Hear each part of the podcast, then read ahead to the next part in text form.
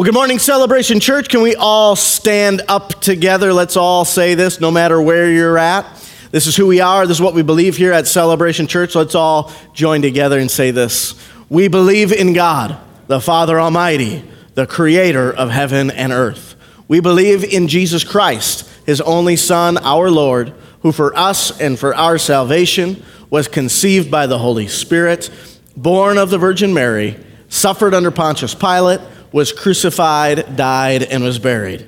He descended to the dead, and on the third day he rose again. He ascended into heaven and is seated at the right hand of the Father.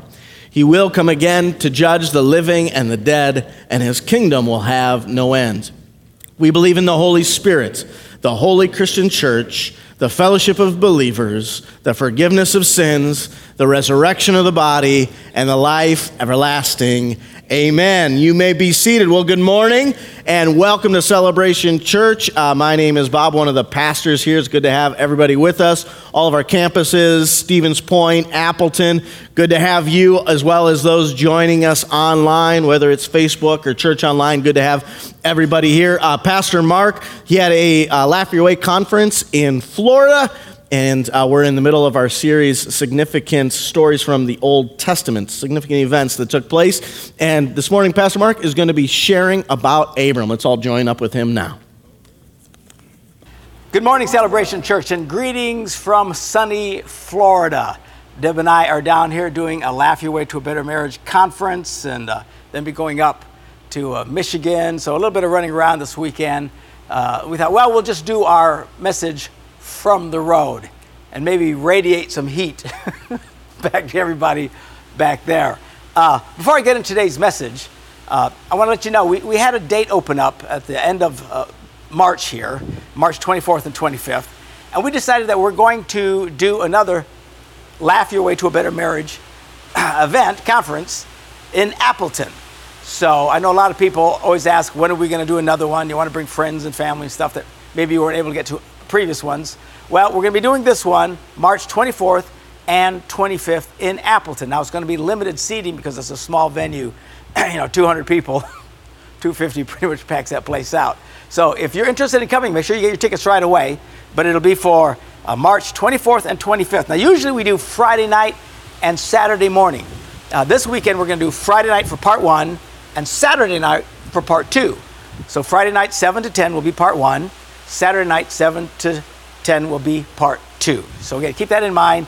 At the end of March, if you'd like to do uh, one of these events with us, come and get a seat in Appleton. All right, now this morning we're continuing a series that I'm doing called The Significant Events of the Old Testament.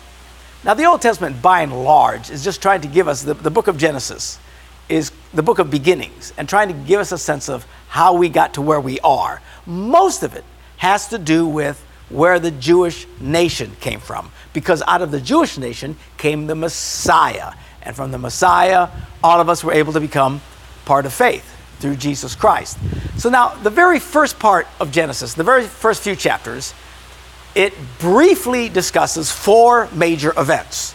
All right? Uh, there was the creation, just pointing out that God had created mankind.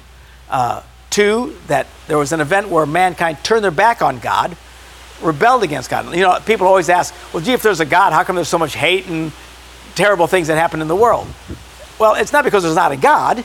It's because mankind rebelled against God and said, I, we don't want to have anything to do with you, and started fighting God, and as a result, sin entered the world.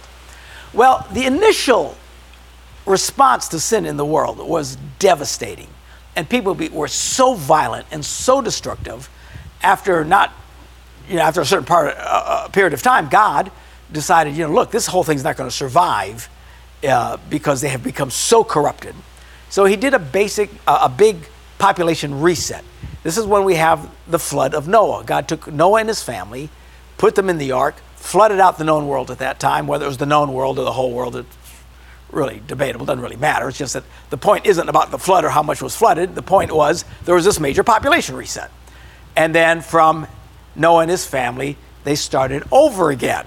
Uh, and then shortly after that comes the fourth major event, which is the Tower of Babel. This is where God comes and he confuses the uh, language languages of the people, and the Bible says he spread them to all parts of the earth. This is how people say, you know, how did people get to, you know, America or to Asia or stuff like that? According to the Bible, says God put them there, broke up their language, and now we have different peoples groups, different looks and stuff. You've got, you know, people call it races. They're not races. There's only one race. There's the human race. but you get the Asians and the browns and the blacks and the whites, whatever, all the Europeans, wherever they come from. And the point was to basically quarantine mankind so that if one culture went crazy, like they did after the first fall, it would affect just that culture and not spread through the entire world because of the separation of, of location, of look, of language. All that stuff was an effort of God to quarantine all of that. But then we discussed how in the cross, Jesus overcomes these things. The fall of man that separates us from God is overcome through the cross. Jesus makes it possible for us to have connection with God and have our sins forgiven.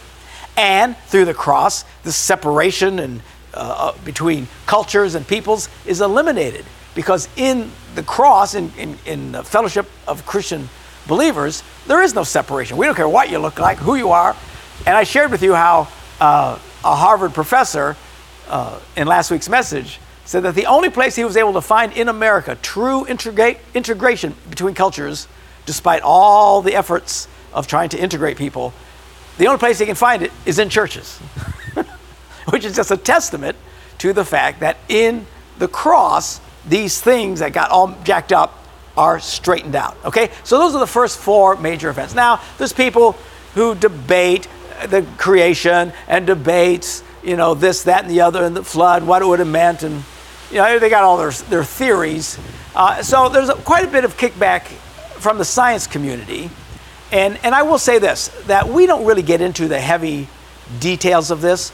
All we're pointing out is that God intentionally did these things. Exactly how it was done, when it was done, all this stuff, you know, we don't get into big debates about it. But I will say this when it comes to science, science is not exactly the most rock solid thing that we all think it is. Now, there's provable science that's very rock solid. You know, splitting an atom, pretty consistent science. You know, certain degrees of medicine, consistent. Gravity, very consistent. Uh, the laws of flight in, in aircraft and rockets, very consistent. But a lot of these theories about the beginnings of mankind and how things got to where they are are just guesses. They're guessing. They can't test it, they can't prove it. It's their guess. And I just got this cute little video I want to show you. This is from Prager University. A lot of time you'll see these videos on the, on the internet. Here's a great little video clip I want you to see about, you can see how science changes their perspective and changes what they learn when it comes to these theories because they don't really know. Don't let science shake your faith because science is something that isn't nearly as rock solid as they think or they per, uh, like to let people think that it is. Take a look at this video with me. In 1966, Time magazine ran a cover story asking, Is God dead? The cover reflected the fact that many people had accepted the cultural narrative that God is obsolete that as science progresses, there's less need for a God to explain the universe. It turns out, though, that the rumors of God's death were premature. In fact, perhaps the best arguments for his existence come from, of all places, science itself. Here's the story. The same year Time featured its now famous headline, the astronomer Carl Sagan announced that there were two necessary criteria for a planet to support life the right kind of star and a planet the right distance from that star. Given the roughly octillion planets in the universe, that's one followed by 24 zeros, there should have been about septillion planets, that's one followed by 21 zeros, capable of supporting life. With such spectacular odds, scientists were optimistic that the search for extraterrestrial intelligence, known by its initials SETI, an ambitious project launched in the 1960s, was sure to turn up something soon. With a vast radio telescopic network, scientists listened for signals that resembled coded intelligence. But as the years passed, the silence from the universe was deafening. As of 2014, researchers have discovered precisely bubkis, nada, zilch, which is to say zero followed by an infinite number of zeros. What happened? As our knowledge of the universe increased, it became clear that there were, in fact, far more factors necessary for life, let alone intelligent life, than Sagan supposed. His two parameters grew to 10, then 20, and then 50, which meant that the number of potentially life supporting planets decreased accordingly. The number dropped to a few thousand planets and kept on plummeting. Even SETI proponents acknowledged the problem. Peter Schenkel wrote in a 2006 piece for Skeptical Inquirer, a magazine that strongly affirms atheism, in light of new findings and insights, we should quietly admit that the early estimates may no longer be tenable. Today, there are more than 200 known parameters necessary for a planet to support life, every single one of which must be perfectly met or the whole thing falls apart. For example, without a massive gravity rich planet like Jupiter nearby to draw away asteroids, Earth would be more like an interstellar dartboard than the verdant orb that it is. Simply put, the odds against life in the universe are astonishing. Yet, here we are, not only existing, but talking about existing. What can account for it? Can every one of those many parameters have been perfectly met by accident? At what point is it fair to admit that it is science itself that suggests that we cannot be the result of random forces? Doesn't assuming that an intelligence created these perfect conditions in fact require far less faith than believing that a life sustaining Earth just happened to beat the inconceivable odds? But wait, there's more. The fine tuning necessary for life to exist on a planet is nothing compared with the fine tuning required for the universe to exist at all.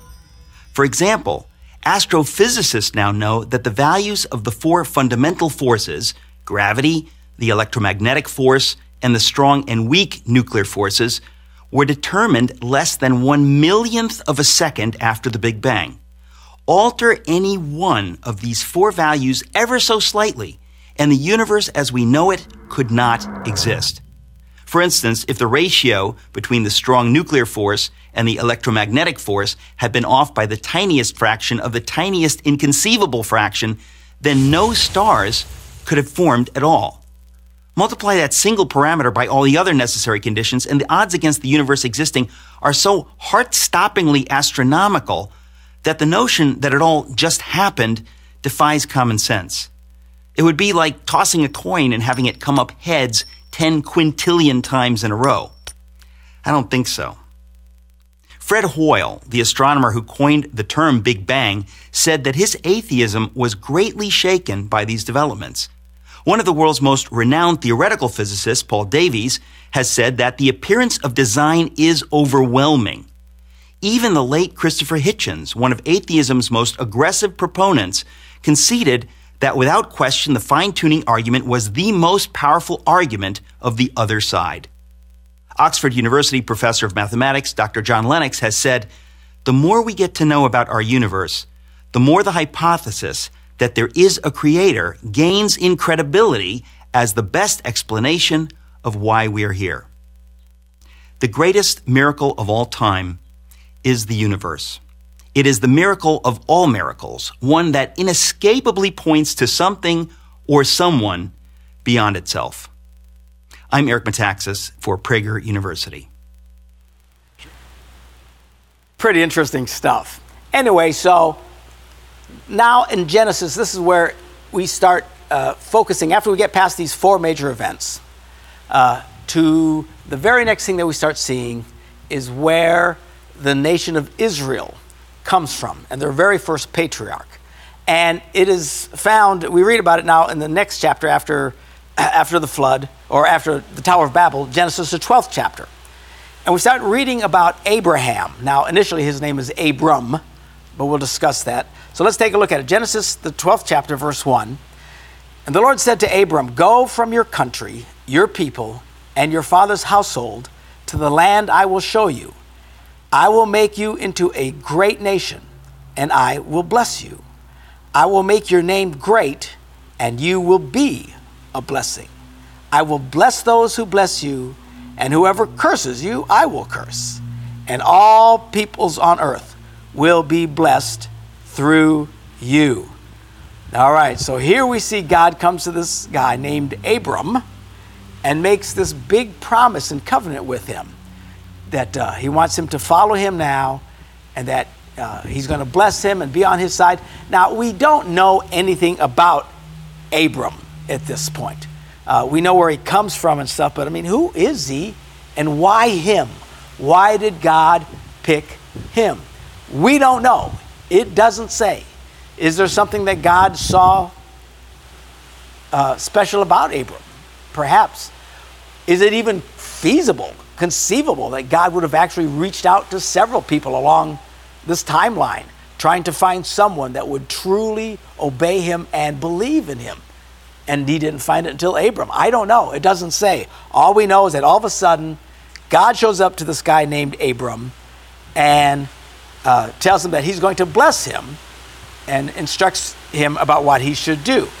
So, anyway, we, re- we read in verse 4 So Abram went out as the Lord had told him, and Lot went with him. Lot is uh, Abram's nephew, okay? So it, you'll see in the previous chapter it talks about who Abraham's dad was and who his brothers were and who the sons were. So Lot, his brother's son, is with Abram, and they set out after God had spoken to Abram. Uh, and the Bible says that Abram was 75 years old when he set out from Haran. Now, he's starting here, he's 75, okay? Now, these guys were living really long lives before the flood. After the flood, the ecosystem changed. God told their diet that they needed to start eating meat now. Before that, they were just vegetarians. Everything changes, and the lifespans start to shorten dramatically. Abram's father lived just over 200 years. Uh, and then now Abram, he lives about 175 years. It's not sh- short after that. That it's, it's basically that 100 year mark, shy of it. Some guys would live older, you know, whatever, to what we have today. Uh, from then, the lifespans were much shorter. So even though he's 75, he's 75 in the context of 175 years. So he's an older guy, but uh, he's not like we would think of a 75 year old now. So anyway, he starts out. And then we start reading about this, this new guy that God is making this conversation with. And in the beginning, uh, Abram is just doing and obeying God, doing what God told him to do. Now, we refer to Abram, Abraham as the father of faith. Uh, but at this point, there's really not a whole lot of faith. It's more obedience. And, and there is faith in obedience. I, I don't want to confuse you.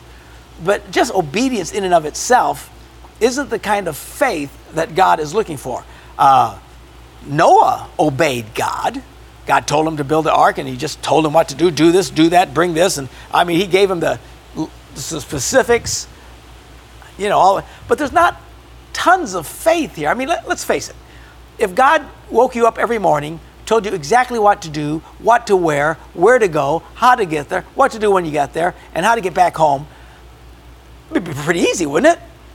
And in fact, there's people who want that. They're, they're always waiting for God to speak to them and tell them. But that's not real faith. I mean, that's, that's easy. God, tell me to do this. God, tell me. So God comes and he tells Abram, this is what I want you to do.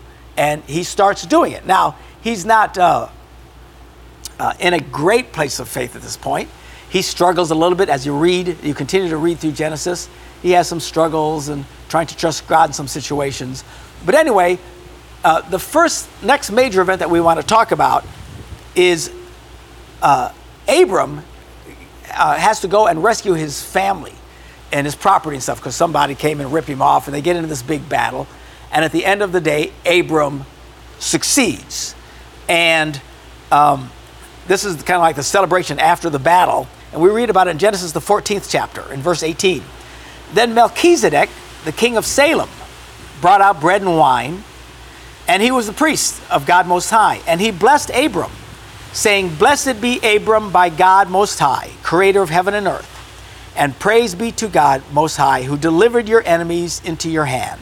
So he comes out and he blesses him. And he, you know, after this battle, and they're worshiping God and thanking God. And the very next phrase I want you to see at the end of this verse, verse 20, it says, Then Abram gave him a tenth of everything. This is the very first time. Now, this is early on. This is way back. This is just right after the Tower of Babel, okay? We got creation, the fall, the flood, the Tower of Babel, and boom, we've got Abram. And the first worship experience that he has uh, when, when this priest comes out to him is that he now gives 10% of everything he has. This is where we get the idea of the tithe. Whenever you hear us say we're going to take tithes and offerings, tithe is an old English word for a tenth. It was a tenth. This is where it started. It started with Abram. And from here on, now this becomes the gold standard of, you know, gee, how much of my income should I give to God? How, how generous should I be? The standard is this 10%. Now, when Moses comes with the Ten Commandments and all the rules and regulations, this becomes codified into law. They had to give 10%. They had to do everything. Everything was driven by the law and stuff like that. Well, then Jesus comes, and now we live by grace. And Christians often ask, well, gee, do we still have to give 10%? Well, we go back to Abram. Abram didn't have to do it. Uh, it wasn't until Moses came, but he made everybody have to do everything. Now we're back in grace. And it's not a matter of having to do, it's a matter of willing to do. The truth is, in Christianity, you don't have to do a great many things. You don't have to pray. You should pray, yes. Uh, you don't have to go to church. Should you go to church? Yes. You don't have to be nice to people. Should you be nice to people? Yes. You don't have to give 10%. Should you give 10%? Yes. Now, you say, well, gee, I, I, that'd be really impossible for me at this point. Well, let's start wherever you're at. You know, give 2%, give 4%, give 7%. Grow in your faith. As you give, Jesus says, if you give, God will give back to you. As you continue to prosper and succeed, you want to shoot for that goal, that 10%. I mean, just don't go to church and throw in 10 bucks and think, oh, that's a wrap, you know. you know, like you're going to a restaurant or something like that. You know, we're supposed to be dedicated followers of Christ. But it's not from the have to, it's the should to, because that's where real love comes in. Here's an example. Let's say it was a law. It was a law in America that on Valentine's Day you had to give your wife flowers. And if you didn't give your wife flowers, you would be fined, arrested, fined, whatever. Well, okay, so now you give your wife flowers on Valentine's Day. Well, okay, but not a big win there. You have to do it. And if you, that's what the Old Testament, that's what that was the law of Moses. I shouldn't say the whole Old Testament because it wasn't here. When Moses comes and gives us the Ten Commandments of law, everything became you have to do this. Well, now in Christ, the have to part of it is lifted from us. But now we should. Should you give your wife flowers on Valentine's Day? I would suggest it highly. All right? But now you're doing it because you want to, not because you have to. So, the next major event in the Old Testament, a significant thing that we get our standard for financial generosity today, comes from Abram early in the book of Genesis, where he sets the standard and he gives 10%. All right, now, the next major event, we're going to go to chapter 15. It says, After this, the word of the Lord came to Abram in a vision and said, Do not be afraid, Abram. I am your shield, your very great reward. But Abram said, Sovereign Lord, what can you give me since I remain childless? And the one who will inherit my estate is Eliezer of Damascus. Now, we had we skipped over it, but in right at the end of chapter 11, before it introduces Abram, it mentions Abram for a second, and it mentions that his wife Sarah is barren, so he has no children. So we start out when he's 75 years old, he has no children. Uh, he's getting older and older. Even though they lived long lives, they still, at some point, you stop being fertile. And uh, they're getting up there in age to the point where, you know, it's getting harder and harder uh, to conceive. They haven't been able to conceive yet. They're getting older. They're getting to the, virtually, to the point where it's going to be virtually impossible uh, for her to conceive. And he feels really bad about it. He has no one to leave his legacy to. And uh, the only one that's going to be able to uh, get it is some servant named Eleazar. Well, then uh, in, in verse 4 it says, Then the word of the Lord came to him This man, Eleazar, will not be your heir, but a son who is your own flesh and blood will be your heir. And he took Abram outside and said, I want you to look up at the sky and count the stars, if indeed you can count them. Uh, which you really can't because There's so many of them up there. But he says, uh, uh, Then he said to him, So shall your offspring be. So here he is. God gives him this promise now. Now remember, big distinction. Up until this point, all we've seen are people who are either obedient or disobedient to God when God shows up and talks to them. But we haven't really seen faith, the, just pure faith. And again, I know there's some people who just want God to tell them everything. You have to understand that's not really pure faith. When you step out and you're not quite sure, that's faith. Don't sit around and do nothing thinking you're going to be Noah or something or Abraham. Get to a place of faith because that's what God loves. So, anyway, God tells Abram that despite his old age, despite the fact that he still hasn't had children, that you are going to have children and your children's children are going to be more than the stars of the heavens. I want you to look up and just look up at night and look up there. And, uh, and this starts having a dramatic, now we got a, a, promise here. It's not just a command, do this, build an ark, come here, follow me, leave that town, move. It's not that now. Now we got a straight up promise where he says to them, I'm going to give you a son in a situation where it seemed that it was impossible. So he tells him to go out and he looks at the stars. Now, I don't know if you've ever been in a situation where you've been able to look up uh, at the stars uh, where there is no other light around. Uh, we all live in cities or not far from towns and stuff where there's a fair amount of what they call light pollution. You can't really see. You can look up and you kind of see a couple of stars here and there. The reason you don't see more is because there's so much light everywhere and it affects it. If you get out in the middle of nowhere, miles and miles and miles away, where it's pure black, and now you look up at the stars, it is a stunning sight to behold. I remember I was in uh, South America once, up in the Andes Mountains. I mean, we're a million miles from everywhere, and we're up in these mountains. They had to fly in by helicopter to get there, and uh, we camped out up in the mountains this night. And I mean, there's no street lamps, man. There's nothing for my. I mean, it's black, black, black, black, black, black. And as the sun sets and all this darkness kicks in, and then suddenly, man, I remember looking up, and it was I saw a canopy of stars like I had never seen in my life. It was stunning to behold. I mean, just the experience. You can't really describe it until you, until you see it. Uh, I've been in other places of the world where it's very dark and it, it looks kind of cool, but nothing like this. This was stunning. This is what everybody used to see, all of mankind in the beginning until we got all these lights and, and, and cities and stuff like that. When they would look every night, there was this incredible canopy. And Abraham, Abram, eventually becomes Abraham. But Abram looks up at the stars. And God told him, when you look up at the stars, I want you to count them because that's how many descendants you're going to have. You're going to be a father of an incredible nation. And we read the next verse, which is the uh, next major event in the Old Testament, uh, where he says in verse 6 Abram believed God, and he credited to him as righteousness. Now, if you were going to listen to most people talk about major events of the, of the Old Testament, this probably wouldn't show up on a lot of people's radar, but this is huge. This is massive because this is the first time we see faith, pure, unadulterated faith.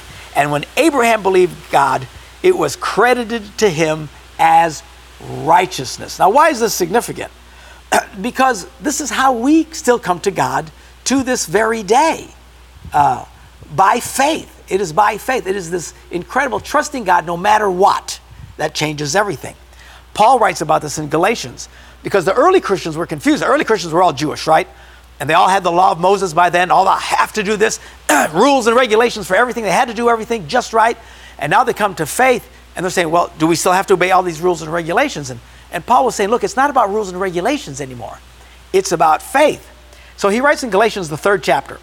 So as uh, Abraham believed God, and it was credited to him as righteousness. So he's quoting from Genesis, Paul here. Understand then, he says, that those who have faith are children of Abraham.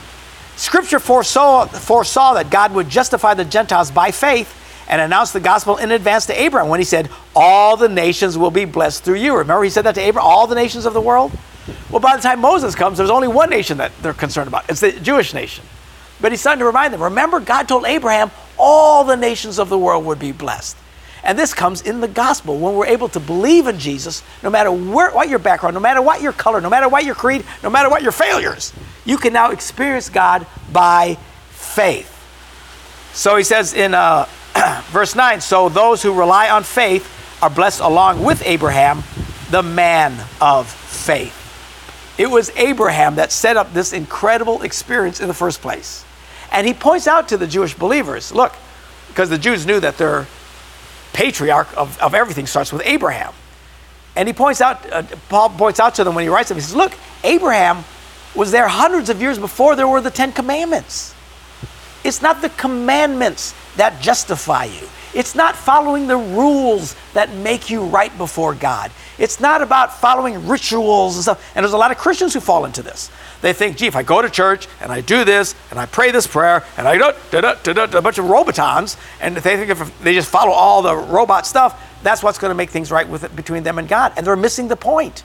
Even Christians who get into this insanity of trying to make rules and regulations, it's not about that.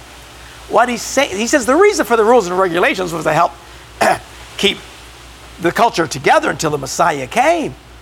But he said, now our freedom is found in Christ. We come to God by faith. We're justified by faith, just like Abraham was when he believed what God told him was going to happen.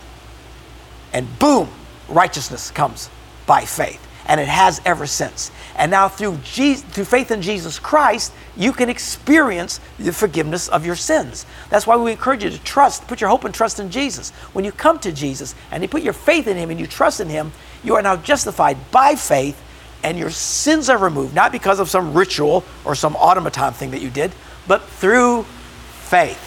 Anyway, when we come back, we're going to be talking about uh, more from Abram because there's, there's a few more significant events that happen here. But eventually, what happens, obviously, is Abram becomes Abraham, and he does eventually becomes the father of this great nation, this nation of Israel, which we're going to talk more about, and see some of the struggles that he had. But the key thing I want you to realize here is that it was all done through faith. And you know how he got to a place of faith? By looking at the stars, you see. Every time at night, he would go up and he would look and he would count and he would see this incredible canopy, the kind of canopy you and I can't see in, in where, where we live. But you got in the middle of nowhere, you can see it, and it's amazing. And it becomes so real, and he's counting and counting. And the more he counted, the more the promise of God became more real to him than his experience. That's faith. And we're going to talk more about that kind of faith, uh, picking it up next week.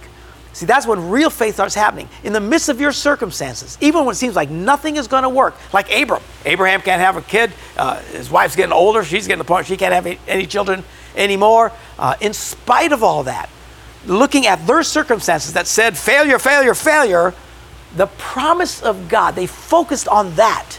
And they focused on it to the point it became more real than their circumstances. And when God's promises become more real to you, than the circumstances that you're experiencing, that's when faith comes. That's when God shows up. And that's when He changes the circumstances in your life. All right, so we're going to pick up with that next Sunday when we continue on the study about the significant events of the Old Testament. But let me pray with you real quickly. If you've never truly surrendered your life to Jesus Christ, if you've maybe thought, well, I'm not such a bad guy, or I did this, or I didn't do that, if you think it's all about, you know, right and wrong balancing itself out. You're missing the point. The point is faith. Have you truly trusted Christ in your life? If you haven't, I pray that this morning you'll do that. Let's pray together. Father, I thank you for your kindness and your mercies and your grace. Lord, it's through faith, not through our own efforts or our own works. Thank God, because we can't do it anyway. But it's through faith in you and through your Son, Jesus Christ, that we can experience the grace of God, the blessings of God, the favor of God, and the forgiveness of God. Lord, we celebrate that today. I pray for those who are listening to me right now at our campuses in Appleton, Stevens Point, Green Bay, those who watch us on television or around the world on the internet. If they've never taken that step of faith, I pray they would take that step today. In Jesus' name we pray. Amen. God bless you guys. See you next week.